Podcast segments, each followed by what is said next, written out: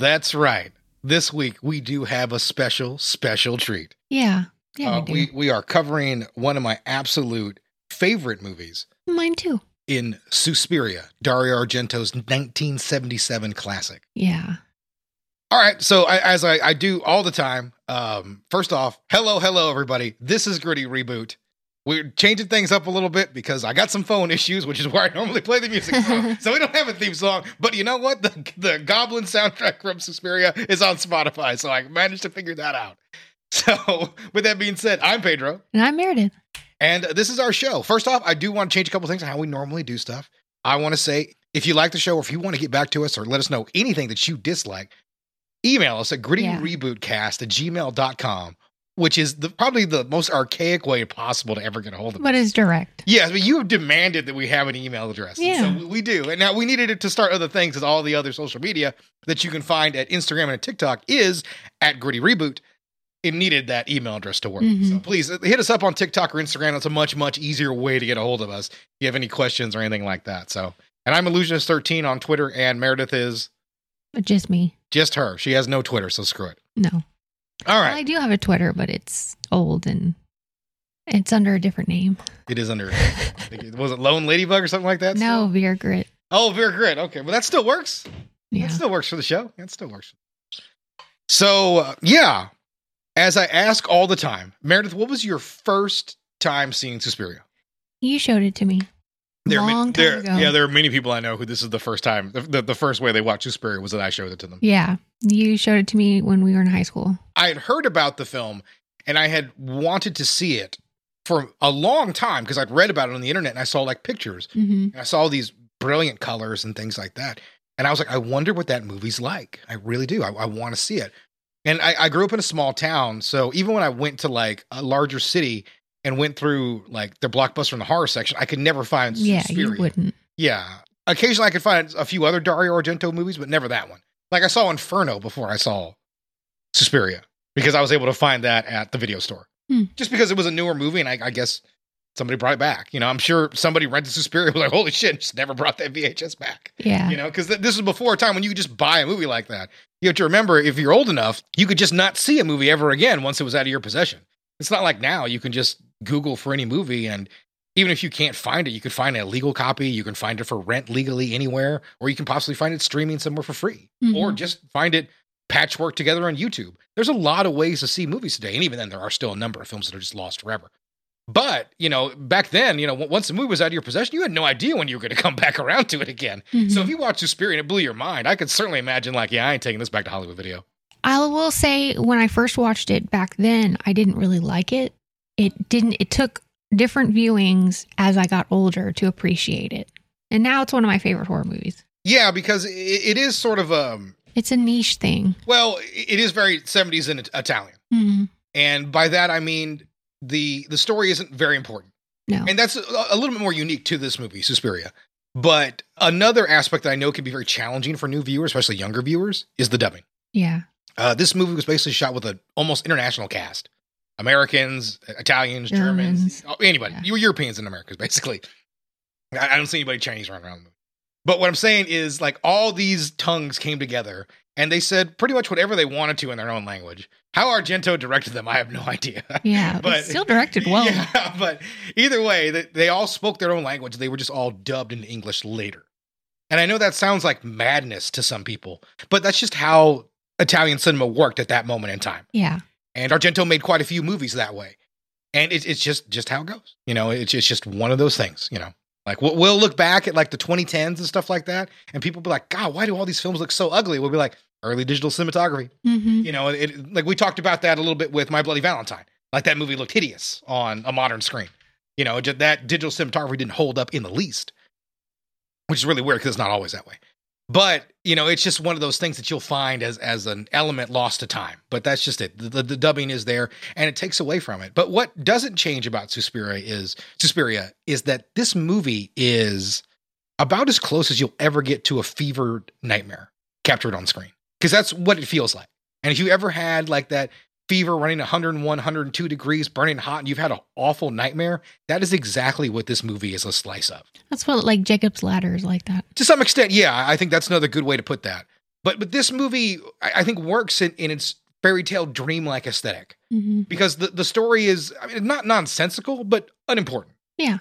You know, there's a lot of elements introduced in the story that don't ever play into anything. And normally I criticize that, but that's not the kind of movie that this is. Mm-mm. If this movie depended on a plot reveal at the end, I'd be like, well, you got to build up to that. But that's not what it's about at all. Mm-mm. It's just a fairy tale done through the lens of a fever dream Yeah. and directed by Dario Argento and some of the most brilliant Technicolor cinematography ever put to screen. And some awesome architecture. Yes, Um, yes. Some of that Baroque and, you know, the apartment building that they enter. Art Deco. Yeah, early in the Yeah. intro, like you just look at that, and go, good lord, that's just sitting around Germany somewhere. No kidding. Like what? What a brilliant, brilliant look! I, Beautiful I absolutely colors. Love, absolutely love the, the look of this movie. I can't help but recommend the the Shout Factory Blu-ray and 4K Blu-ray uh, restoration treatment. We we have the older Blu-ray just in 1080p. I, I never upgraded, and uh, it still looks fantastic. The colors really still pop off the Mhm. screen. It just whatever you can do, find the highest quality copy of this movie that you can get. And we haven't really talked spoil. You can't really spoil Suspiria. It's not really like a story to really ruin. So if you haven't seen Suspiria, uh, this is the only time I would tell you to, to stop the podcast and just go watch it because it's going to be very difficult for me to tell you about the movie visually, you know, through an audio medium. Yeah. So you'll need to see a lot of these things. But if you've seen Suspiria, you know, by all means, keep on listening because we're going to talk about it scene by scene Mhm. and talk about what we love and what we don't love. It's mostly what we love. And I love Dario Argento and I love this movie. So this is going to be a big sloppy wet kiss to the film Suspiria. So I hope you guys are ready for that. Roses are red, violets are blue, but the iris is the flower that will mean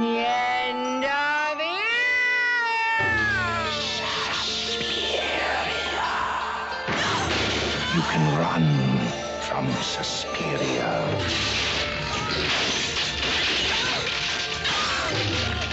Suspiria. You can hide from Suspiria.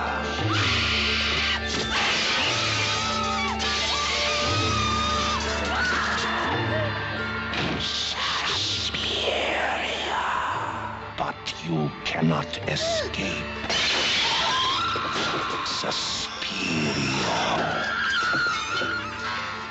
The only thing more terrifying than the last 12 minutes of Suspiria are the first 92. All right. Well, we start this movie off with the goblins and their their haunting, haunting song. So yeah, we- we opened up with, with a little bit of that right now, and I'm, I'm probably going to put a little bit of that underneath as what we're talking right now. But the Goblins were a progressive rock band, and they became a favorite of Argento's from this. Basically, they uh, you know, and they had another name. Goblins was basically their, their name for film scores, and they really knocked it out of the park with this strange soundtrack. 'Cause It is very odd if you if you listen to this, you're like, this is this is a soundtrack to a horror movie. What is yeah, this?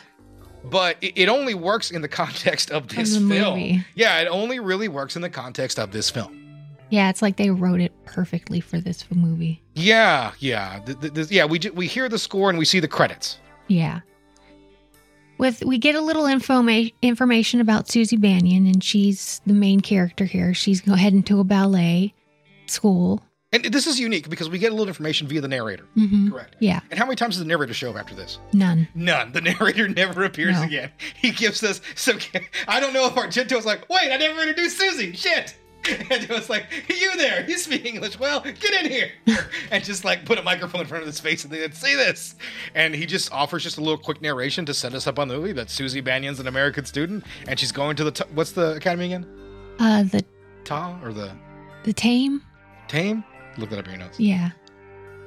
Um. There's already a lot of color added to the scenes. A deep hue of red as Susie exits the airport.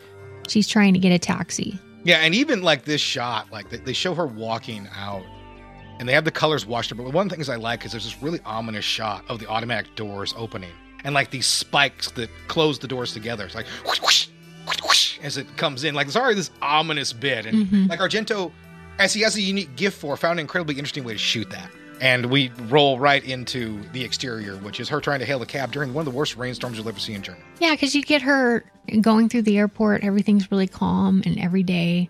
And then she goes through those doors and it's like And then the music begins. lightning Yeah. and thunder and Yeah. rain and she's trying to get a taxi and she can't get a taxi until the last Because before, all we ha- the only element of the soundtrack we have is is a little bit of the, the size and a bit of the bells. Yeah. Very light though. And the second, whoosh, we start getting more elements of what we know as Suspiria soundtrack entering. Mhm. The second, and that lets us know that Susie has entered the Suspiria. There's blues and reds on her face in the taxi. And it's the one thing that I love the most about these movies is the colors that Dario Argento uses. So right away, this, this is the the last Technicolor film that was shot, and this is basically a way uh, of producing the film strips using each primary color. Yeah. And this is an ancient, ancient way to do it. I will say that. Now you, you But simply it's so creative. Yeah, and that's the thing. It does lead to richer colors, but you're using basically triple the film stock to make this kind of happen. And you're using an archaic process to to make the movie that's far more expensive than what they'd already established. Technicolor was on the way out. But it did lead to richer images, and this really was the last movie they shot that way. And I can't stress that enough. Once they were done with like the, the final cut of the movie, they literally got it off the printer and the where they were at, they unplugged the machine and shipped it off to Canada. I mean, shipped it off to China immediately after they were done. It didn't even get a chance to cool down. That's how quick. That's how much this was the final Technicolor film. Yeah. And really, anywhere. It continues to rain as the taxi goes towards its destination, and there it is, the red building where she will attend ballet classes. She tries to get into the building, but it's someone, a brilliant red, by the way. Mm-hmm. I mean, Just ominous. it's very yeah, like, blood red. yeah, like are you just like man, I, you couldn't believe they'd make a, a building that color. Yeah. but it's it's that striking a red. It really is. She tries to get into the building, but someone tells her to go away. So she gets back in her taxi. And then she sees the same woman that's that she saw in the door frame talking uh, and running out into the rain. She sees her in the forest. Yeah, no, she doesn't hear anything. This woman, so she ca- catches a few little ah, blue Yeah. iris, secret, and she just really like it, it's dubbed very poorly. Yeah. I was one of the most poorly dubbed things in the entire film, but it, just for a reason you're not really supposed to be able to hear. But yeah, like you said, she's unable to get back into the campus. hmm They throw her ass out. And so she has to run through. And there's a great shot of her running through the Black Forest. Yeah. I love like she's- Ominous. Yeah, with with the Suspiria, with the the Goblin soundtrack playing, she's running through there. It reminds me of a lot of the shots in like Antichrist hmm when they walk through the forest and the fog and everything like that. Especially after Dafoe's had his nuts crushed. Oh my god. We're never gonna cover Antichrist, guys. No, it's it's too intense for this podcast. No, I mean I don't, I don't mind. Really, Now, if we get like a bunch of people that come and say, "Hey, we really want you to cover Antichrist," yeah, we will. then we will. Yeah, I mean I, I I love the movie. I love it. Well, in a way, I do too. But oh my god, Yeah, but I, I love Requiem for a Dream as well. Doesn't mean I can Yeah, sit down for a beer and watch it on exactly. a Saturday afternoon. exactly. Schindler's List is one of the finest movies I've ever seen. I've only seen it maybe three times. I've only seen it once. yeah, I've only seen it three times. Once was for class. You know, once was for a film history class. I, I remember just like I shouldn't have picked Schindler's List. That was my thought as I was watching it. I was like, I shouldn't have. picked- I should have picked a different movie. This is a really heavy film to try to paper on. The same girl that was in the forest running ends up in an elevator and is talking to another woman who is basically letting her stay with her for the night. And she can't even. She asks her like, "What's the matter with the academy?" And she can't even form into words. Mm-mm. And so she's a little annoyed, but she's like, "Whatever, do your thing," you know. She's apparently been thrown out of the school. The girl is spooked by everything. She's very tense in this whole s- scene. Yeah, she really is terrified. hmm Like she does a very nice job communicating that physically with her body, not so much with her dubbed words. And then I wrote in my notes the building Argento chose are beautiful. Yeah, this th- is where you get this Art Deco. yeah. th- This is really, and this is probably the film's most famous kill. hmm So th- th- this really is a, a thing of beauty. This entire location, the cinematography is beautiful. where it's shot and where, how it's lit. Sh- she's looking out the window and she thinks she sees eyes. And then a big hairy arm grabs her and throws her through the window as it, her friend tries to get her help for her. So, fun fact: this is uh, Dario Argento. If you watch any film that Argento does, probably up until his late age, Argento is the killer. Mm. He's always the killer in his movies. Now, he is not the character of the killer, but anytime you see a kill being done, that's Argento's hand doing it, and that's no difference here. Even though I don't know if he had to have extra hair added to his body. God, I hope he did. So he shoots us in a way that really is fantastic. There's a great shot where he's pushing her head against the glass and like the blue wash and the red lighting behind her, like her face pressed against it, kind of piggish. hmm You know, it, it's such, and she's absolutely terrified before like he, the hand pushes her face through the glass. She's t- stabbed twice and then once more. And her Then friend she- is frantically running, help, help, there's a killer, there's a killer. She's running everywhere, trying to get Mhm. someone to help her. But much like a nightmare, nobody cares. No one comes out to help. She's then tied up and stabbed once more. She falls through the glass ceiling and is hung by a rope, So blood dripping all on the floor. we get a particularly brutal kill. She is stabbed multiple times, Mhm. and there is a stab literally to her open heart. Yeah, Uh, yeah, there's a they show her heart. yeah, they show her beating out of heart beating. He stabs it, and a little bit of blood comes out of it, and that's it. And there's this brilliant shot where she's dying, and her head breaks through the stained glass, and there's blood like lipstick around her lips, slowly dripping from her as her head penetrates the glass, and this white, brilliant light comes up through the stained glass, where she's almost heavenly, almost like an orgasmic look as she dies Yeah, and I, I love it. And then like the cable is placed around her, and she goes down. Argento does this great shot, tracking shot of the ceiling, a part of the rooftop, where you see choo, choo, choo, the cable being taken off as she goes all the way down, Mhm. and it's this hauntingly beautiful shot of her just hanging there, dead, and her friend almost cut apart by the stained glass that came down, killing them both at the same time. yeah. There's a big, huge piece of glass going through the other girl's face. Yeah, it's a little like cut her head in Bisecting her, half. Yeah, but yeah, yeah. bisecting her exactly. It's it's it's a very brutal and very beautiful. yeah. something Argento had a real skill for. This is a masterful shot. And I remember, and I talked about this a bit earlier, when I finally had the opportunity to watch the DVD. Shout out to Anchor Bay, by the way, for bringing all of these cult movies I'd heard of for years on the internet and giving them great DVD transfers. So I was able to watch this movie, and I was initially weirded out by the soundtrack. And Mhm. just like you were, Mhm. I didn't know what, what I was watching. The dubbing was strange. And then this scene hit. And I- think it immediately, like, I got it. Mhm. I know what this movie is, and I think I understood this is a nightmare straight through, a beautiful one, but a nightmare nonetheless. And and this iconic scene's what what really helped me realize it. I, I still love it to this day. The next scene is a blind man who I think his name is Samuel. It is, yeah. and his dog show up at the school. Shu- Susie also shows back up at the school, and she's able to get in this time. Yeah, they, they don't throw her out this time, thankfully. She meets the headmistress, which is um, Talon, It's Tanner, Miss- Madame Blanc. Madame Blanc, Madame Tanner, uh, I'm sorry, uh, Miss Tanner is who you're talking about. Madame Blanc is the one who runs the academy, the debutante. the debutante. Yeah. Okay. She tells Susie about the murder of a former student, how sad it is. The blue interior is really popping off the screen. Of. Yeah, it, re- it really is almost like popping off. Yeah. It's really a, a, just that brilliant a blue color. Uh, there's some detectives there, right? Mhm. and this is the least important part of the plot. Like Susie tells them the information she knows about the night before, but we will never see this detective plot line again. That's why this is not a Giallo movie. A Giallo movie is what Dario Argento was famous for. Do you know what Giallo means? I sure don't. It means yellow. And the reason they say yellow is because when you in Italy bought a murder mystery book that had some sex and violence in it, the covers were always yellow. So they just called Giallo books. And basically, Argento adapted that style into cinema, and that form was known as Giallo movies. And they're basically a precursor to the slasher genre. They have a lot of similarities, but there usually is not a supernatural element. They are murder mysteries for the most part, just with a lot of blood and gore and some sex. Hmm.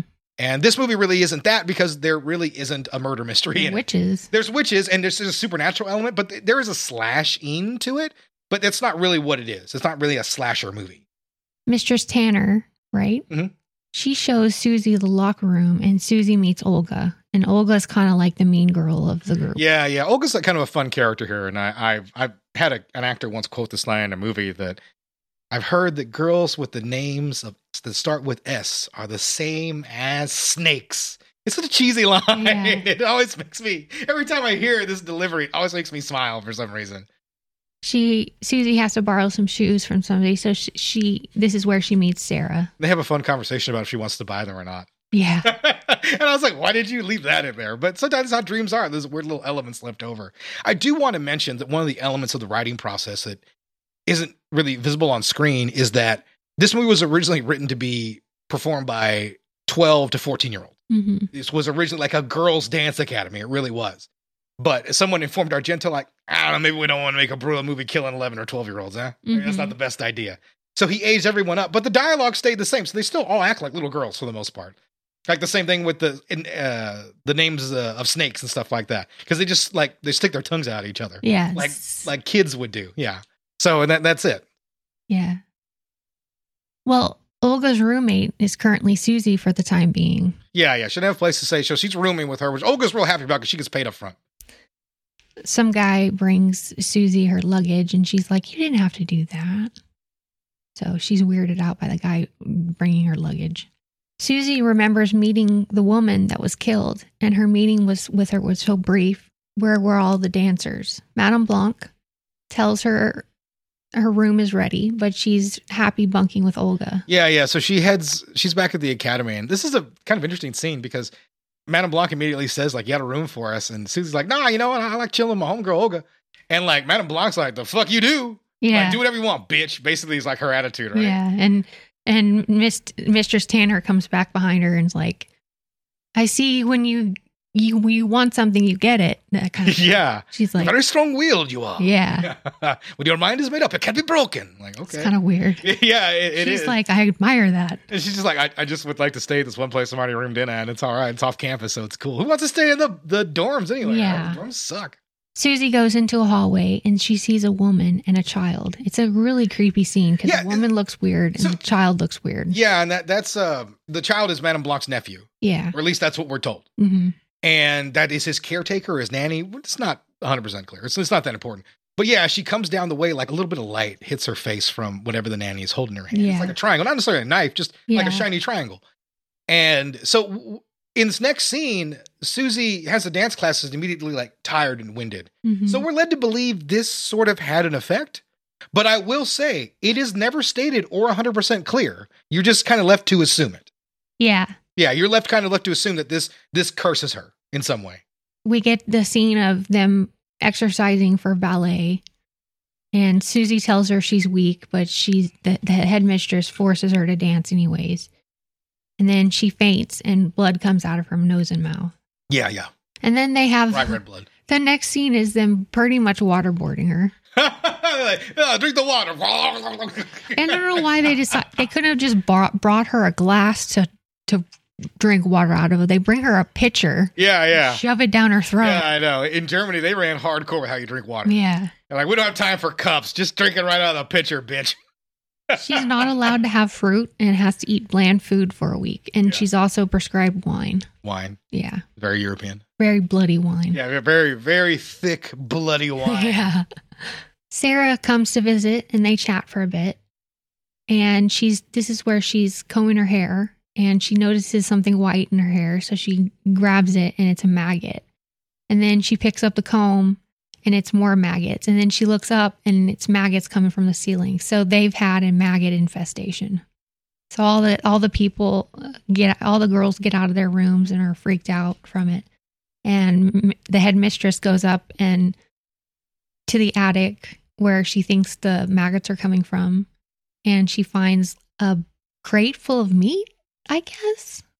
Yeah, yeah. I, I thought it was cheeses. I thought it was cheeses or something like that. Either way, it's no, not. because uh, Madame Blanc she she talks about them getting a, a order of meat, Oh, okay. I, I, spoiled meat or something. okay. like Yeah, that. I always thought it was. I thought you just said spoiled food. It, it's hard to tell what it is. yeah, it really is. Like you, I would assume it's meat. Maybe there could be some cheese in it. It's It's bathed in blue light. either, either way, it, it has spoiled and it's covered in Mhm. maggots. And there's a great um, goblin sting right there, as like everyone realizes that the maggots are up there. It's a great. Yeah, and yeah, I, I think it's it's really well done. Like how she walks into the in there with the maggots covering the floor. It's creepy. I like it. For the night they decide to put some bunk beds together and some sheets up, and that's where the girls have to sleep. Which makes sense in in a school setting. That's perfectly fine. When they turn out all the lights, there's this red tint to everything. So once again, this movie is bathed in this beautiful red. yeah. There is this basically silhouette as Mhm. they have these curtains around them. Mhm. Creepy noises, Yeah, and then we hear some very loud snoring. some wheezing, and some Wheezing, yeah. yeah, some snoring. And that's when Jessica, no, Sarah. Sarah. I don't know what her name is. Uh, Jessica. Sarah and Susie have a conversation. And this is basically like now, now I will say that none of the plot elements really matter all that much. But they talk about the headmistress, right? Yeah. And as we hear her wheezing, she begins to tell this story about her or what she's heard about the headmistress, Helena Markos. Oh, the yeah, the main Helena Markos. yeah, Helena Markos. We'll just call her that because I'm already calling um Tanner headmistress. Yeah. Helena Markos is who's in charge of everything. Yeah, they've been told that she's off traveling, Yeah. but they Sarah's like, hey, I, I know that snoring. I've heard it before in the past. I know that that's the And this is an intimately shot because those girls are like almost, almost like, making right out. next to each Yeah, like faces really with less than an inch apart. Yeah. She, she, it's the directress. That's what her name is. Mm, okay. She thinks the directress is is there there behind the sheet. And then the blind man is back, and Samuel. He ties up his dog outside of the ballet house. And the weird woman the boy, seem to attack the dog off screen. Yeah, yeah. There, there is some indication that he has uh, been uh, like assaulted or, or Mhm. Guess, Something happened cursed to in some way. Once again, it's not very clear, but that's not the kind of movie this is. Then the headmistress storms into the dance hall where Samuel is playing. I mean, like all the girls, storms in there. yelling at him that his dog bit a child, and uh, she basically forces him out. And they, yeah, they have a confrontation. And he just gets his ass tossed. yeah, it's pretty embarrassing for that guy. At least that's the way they shot it. Yeah, yeah, yeah. It, it's not a great moment for him. He gets fired because his dog. But, You know, seeing eye dogs are usually pretty well trained. I don't know how things were in the '70s, but it seems unlikely. Obviously, that there's some sort of spell action going on since they want him out. Yeah. And then we're back with Susie, and she's drinking her wine, and she all of a sudden gets really sleepy. And Sarah comes to visit. And Sarah is, is plotting. She's she's counting footsteps of all the administration. She smells something is off at the school. Meanwhile, Susie's just passed out. Yeah, as Susie is like the, the second this gets to her, I mean, it's like she's been roofied. She's Mhm. just out cold. She Yeah. can't make any sense of it because the last thing she hears is her talk about the witches, right? Mm-hmm. And like that's the and Susie's out, and it, it's it it puts uh this character now into the forefront, and she has like her own thing that she like her own world of like solving this mystery, right? Yeah. And we don't get to find out anything about it Mm-mm. because she talks about her notes, right? And all this other stuff. Like none of that. like, I'm gonna go. I want to show you my notes. and none, none of this comes into play in the plot at all. No. It's just it's just not important. Yeah. but I do want to mention she is there actively trying to investigate this whole thing. And she wants Susie's help, but Susie can't stay awake. we're back with Samuel and his dog, and then music starts up. So we know something bad's going to happen. Yeah, yeah. He was um out chilling that night, right? He went to a bar, Yeah. having a good time. He comes back, and like I said, we do hear the music, so we know it's coming. And, and there's this beautiful wide shot. We have this open square that's just lit by a few lights, and somehow it's this big open space, but it's claustrophobic because of the darkness hmm and what he can't see. And he can't see anything. Yeah, he's blind. And it, it works to our favor because when the music begins, he kind of starts to turn around and, and wonder what's going on. Like there's something close. And we can see that there isn't. Because the dog starts going nuts as well. Yeah, yeah. And he's just really confused trying to figure out where it was. Like, he can tell that there's nobody there, but, you know, he can feel that there is something. Some good dog acting. Yeah, I think so too. The music dies down, and then the dog takes a bite out of his neck, Yeah, the killing him dog. instantly. Yeah, the dog attacks him, rips out his throat. hmm You can see the dog chewing on it laughter.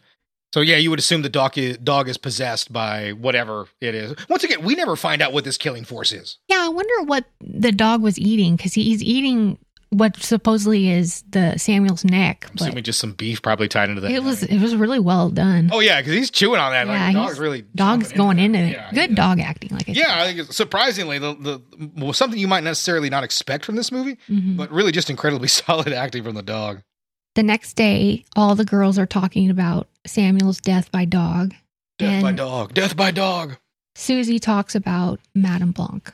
Sarah and Susie talk as they swim, and there's this beautiful shot of them swimming. And I know, This pool really is Yeah. just fantastic. Yeah. I know from reading some of the trivia on this movie, Dario Argento wanted them to swim very slowly, They do. They swim very, very slowly. so that they didn't put any ripples in the water. Yeah, that was the direction. I saw this. I saw uh, Jessica Harper get to talk about this actually. yeah, And they, they would do a take. No, slower. That'd be like the only direction. So if you watch it, they are barely moving Mhm. in this water, and it looks a little strange, but it But does. it's beautiful It shot. does, yeah. It, it really is. Like the, the the water doesn't move. It feels like a painting. Yeah. they're trapped on yeah. to some extent. It does provide an incredibly intriguing look. So it worked. And the strangeness of how they move is sort of dreamlike in another Mhm. way. Maybe not intentional. Maybe it was intentional. I don't know, but it really does work. They talk as they swim.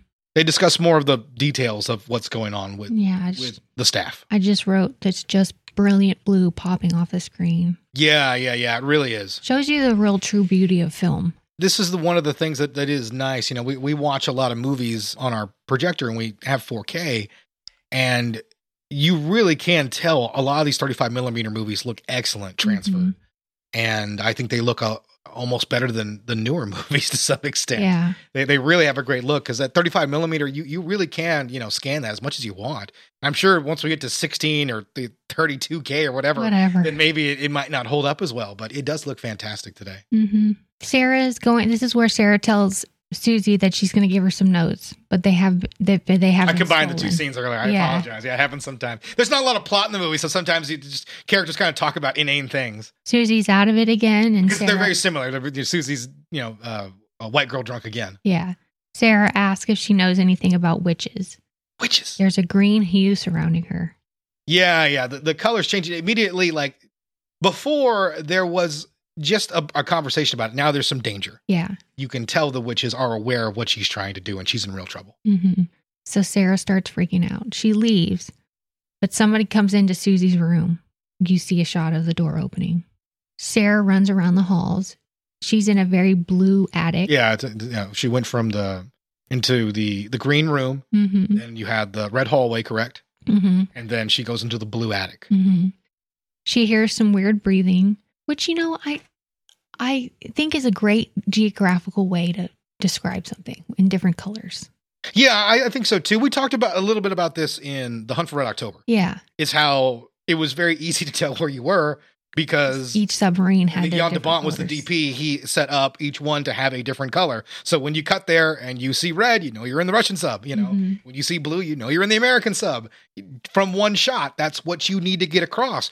We talk about this a lot with the Transformers movies when they're just CG metal clanging against each other. I don't know who the fuck they are. They're all gray and, and, and gunmetal gray. You know who cares, right? Mhm. So if you throw some splashes of color, it makes things a lot easier for us to recognize visually in one second. Mhm. In one frame, we can tell. Sarah hears some weird breathing and she's attacked and breaks a bunch of glass and gets all cut up. She locks Yeah. herself into her room, but somebody's still trying to get in. She stacks some boxes there's- to reach a little window. So, but trying to get in, he she's locks the door, and so he's trying to stick his knife through here and pick up the latch lock, Yeah. which in theory should just be him sticking the knife through the slit and then lifting it. Correct? Correct. So, and he he sells this lock, trying to open it up like Bruce Campbell selling shelves, knocking him out in Evil Dead. Yeah. Like just like ah, I can't open the door, just so she can get that set up and go uh, through her little through the little tiny window near the ceiling and get to the next room. But she sees a door in the next room, Yeah, but she doesn't look down. pure nightmare fuel. How this works? Pure dream is what. It is. She leaps right into razor wire. Yeah, then that's it. And she She struggles a lot. very Saw esque type kill. She she goes down there and she she just flails against the razor wire. And ye- yes, when we get close up, we, we can't see it's it's phony. And you, well, you can see it's phony. You can't put an actress in razor wire. Yeah, th- th- that wasn't something that was possible. Yeah.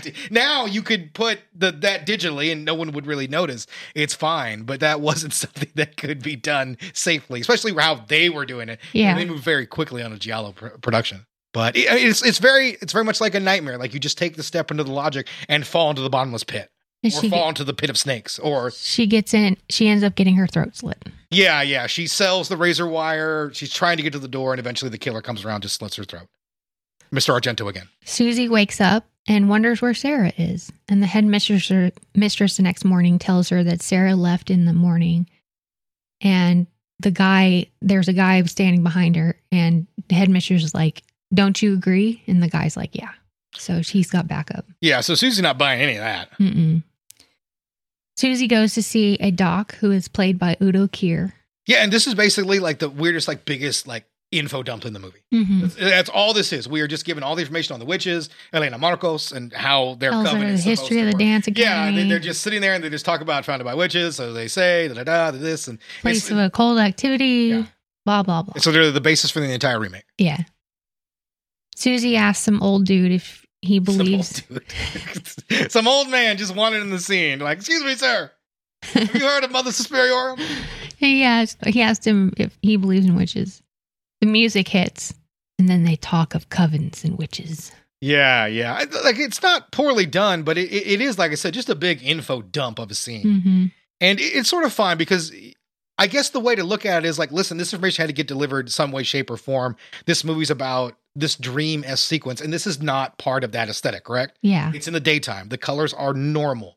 The cinematography is a little bit more generic than what the rest of the film has. And there's nothing wrong with that. It's just a scene out in the middle of the day where people are talking. We're back at nighttime, Mhm. and Susie's been, notices that she's been left at the school by herself because all the other girls have went off to see a play. Yeah. And she's like, "Why didn't y'all fucking uh, wake me up?" I don't know. Right? Is that what the answer is? I Yeah. Everyone went to the theater and just left. Yeah, what a bunch of dickhead friends. Fuck you, Olga. She Who we never see again, by the way, right? Mm-mm. Yeah, we never see Olga again. She tries to call Frank, which I don't remember who Frank was. She throws the food in the toilet and the wine down the sink. Yeah, she finally wises up and realizes she shouldn't eat any of that shit. It's probably poisoned or doxed. We don't find out if it's poisoned at all. We assume it is, but we never know. A bat comes out and attacks her. That's the best indication that there was something wrong with it. hmm So she has a little bat fight, which is a really kooky scene. It's blue hue again with red in the background, and then she kills the bat. Yeah, she's able to, to dispose of the bat. She thinks she hears something, so she starts counting footsteps, just like Sarah did. Yeah, so she remembers the thing that say this is one of the few important elements of the plot that actually does come into play. Is she does pick that up and, and does follow through with that, which I think is interesting. hmm She opens a door, and it's just vivid red. She's in the hallway, which always indicates you're in the hallway. It's got the red hue. Very true, very true. The music kicks up. She counts her footsteps. She runs past the two women in the kitchen. She goes into a room. She remembers the girl from the beginning, what she said, and where to find the hidden door. And it's these three irises. And she's supposed to turn the blue iris. So she goes through the door. And this is like we have just a little bit of a flashback of her like just hearing more of that as she investigates. She can just she can sense it now that she what she was trying to tell her now that she sees it. It's a little cheesy, but it, is what it is for the story of the film. She hears people talking, and it's the headmistress and Madame Ma- Blanc. yeah, Madame Blanc and what's her face? And they're talking about killing her. Yeah, her nephew's in there too. Like they're they're all together, and we, this is obviously who are the leader of the witches. hmm I want to mention that here because the the fact that there is a hierarchy of witches here is going to be very important next week when we talk about the remake. Yeah, because to an extent, they think Olga is a, uh, one of the witches in training, yeah, right? yeah. Yeah, that's the rumor. Madame Blanc drinks something and it hurts Susie. Yeah, she sort of begins like an incantation after it. and It does begin to to affect her. She finds Sarah's body and she's got pins through her yeah, eyes. pins through her eyes, and she's like Nailed by her wrist. Yeah, right into the right into the, into the floor, right in the table. Pardon me. She escapes into another room and hears snoring and wheezing. The same as before, but much much louder, much more pronounced. So Susie has to be incredibly careful and stealthy. Mhm. So what she does is walk clumsily into the room and knock over this beautiful peacock statue Mhm.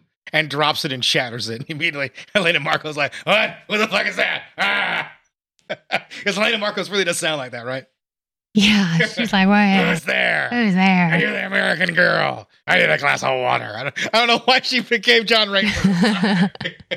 Charlie, I love you. you love John Rainbow. I do love John Rainbow. He's the greatest character in all of fiction. So we know it's Elena Markos. Elena Markos. Uh, Susie picks up one of the, I guess, Peacock feathers. Peacock feathers. yeah. It's also a weapon, Yeah, it's a blade, basically. and she goes to stab Elena Markos. Yeah, she pulls open the curtain and you see the silhouette. And the second she does, there's nothing there. Nothing there. Nothing there. And Helena Markos mocks her. You thought you could kill me. And Susie has a look of pure terror on her face hmm as the door slowly across the room begins to open. And I mean, this is really milked. It does take a little bit of time for it to happen. And all of a sudden, we get a zombified version of her friend to come out Yeah. without the pins in her eyes this time. hmm But she still has the marks on her arms from where she was nailed to the table. And she is absolutely a zombie and insane and crazed. Yeah, she comes towards Sarah. I mean, Susie. Sarah comes towards Susie. Sarah, Sarah comes towards Susie and like she's just terrified. See, I, there's the iconic shot that's on the poster, yeah. and that's her holding the the peacock feather blade while terrified that Sarah's going to kill her. She starts to see Helena Markos's figure, Yeah, and that silhouette of her figure. Exactly. She's terrified looking back and forth between where Helena's supposed to be at and the lightning hits, and she sees the most 70s esque silhouette that there's ever been. Yeah. And she's just like, oh fuck it, and stabs right into the into the silhouette. And immediately Elena Markos is dispatched. She stabbed through the throat. She is seen. She can she howls, she grinds, she's an old crone, her skin decrepit and aged. Careful now. Don't hit headbutt the mic. I know you're excited. But and, and then she sees all this. Sarah immediately like fades away in like the cheesiest like video fade ever. But Yeah. like oh, And because she killed the headmistress or the as they said the earlier, witch of the coven. that they cannot exist. It's just like a snake. You cut off the head, it's over. Yeah. So all the other witches start g- You- crumbling. You, don't see them die, but it is led to believe that they certainly die in the fire. The building starts to come apart as Susie's running for her life. She runs down the hallway and stairs and out into the rain. The building starts to catch fire and you just hear screams. Yeah, and And Susie has this, this look of, of just relief on her face and almost a, a crazed smile as she walks away from all this carnage. And the camera pushes in on the window where we see the flames come out, and we hear the witches cry and howl in pain Mhm. as the Goblin soundtrack fires up. And that was Suspiria. Fucking A right, doggy. Yeah, th- there's there's nothing like it. That that's the thing. There's there's nothing like it. When people say, "What's another movie like Suspiria?" I'm like, I don't know. You know, Yeah, it's it's a one of a kind. yeah. There's it's not just even Argento's other films in this. Like I like Inferno, but even the other movies in the Three Mothers trilogy, and certainly not the last one, Mother of Tears, is aren't quite the same. But there's really only one movie like this, and it, this is really a truly unique film. It's my favorite of Argento's, and this is probably one of my top five favorite films of all time. Absolutely in mine too. Yeah, I, I love almost every frame of this movie, and it's one of the movies I won't hate on you if you don't get or don't like it because I understand it's it's not for everybody. I didn't like it when I first saw not it. for I didn't like the soundtrack. I didn't I didn't like the dubbing. I didn't like anything about it, but I it grew on me in a tremendous way. Yeah, I, I can certainly agree with that. This is a cinematic experience that needs to be watched. Yeah. You you have to if you think you're a horror fan, you you really owe it to yourself to watch Suspiria if you haven't. It's a full 10 out of 10 for me. There's no other way I can really talk about this movie other than saying, like I said, it's just one of the finely crafted horror films of all time. hmm Here's some trivia for you. Director Dario Argento composed the creepy music with Band Goblin and played it at all full blast on the set to unnerve the actors and, and elicit a truly scared performance. I like that. It's weird to me to think the soundtrack was done before the movie. hmm Dario Argento and cinematographer Luciano Tovoli watched Snow White and the Seven Dwarfs in, from 1937 to have him model the color scheme of that film for this one. Interesting. I like that. I didn't know that. Hmm.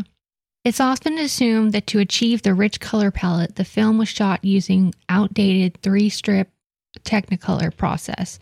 This is not true. No film made after the mid 1950s was shot using this method. This film was instead shot on normal Eastman color Kodak stock, then printed using the three strip Technicolor process, utilizing one of the last remaining three strip machines. Yeah, like I told you before, they literally unplugged that thing as it was right there. Yeah, I just wanted to add a little detail. Yeah, no, like I said, it's such such an archaic way to shoot. You would never get approved for like shooting on three strips of film at any point past 1950. It's just you're literally tripling your production. You're literally tripling your your film Yeah. budget. So it, it does have a big big effect on your on your film stock budget. Barbara Mangolfi, Magnolfi was revealed in subsequent years her belief that Olga was a young witch in training.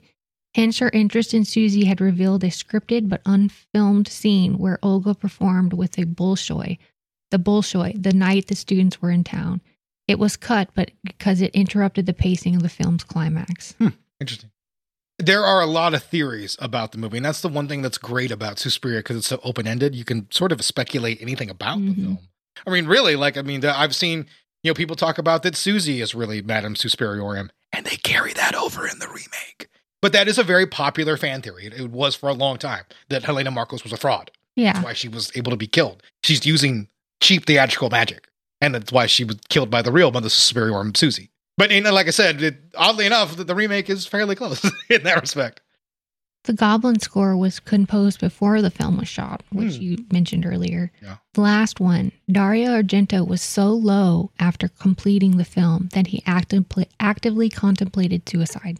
Yeah, yeah, I know this was a real dark time for him, and I, I know a lot of the people who had seen the movie during production were like, "This is not going to be a hit," and they couldn't have been more wrong. You know, people really doubted that his move away from Giallo films, but obviously, this is the one he's going to be remembered for.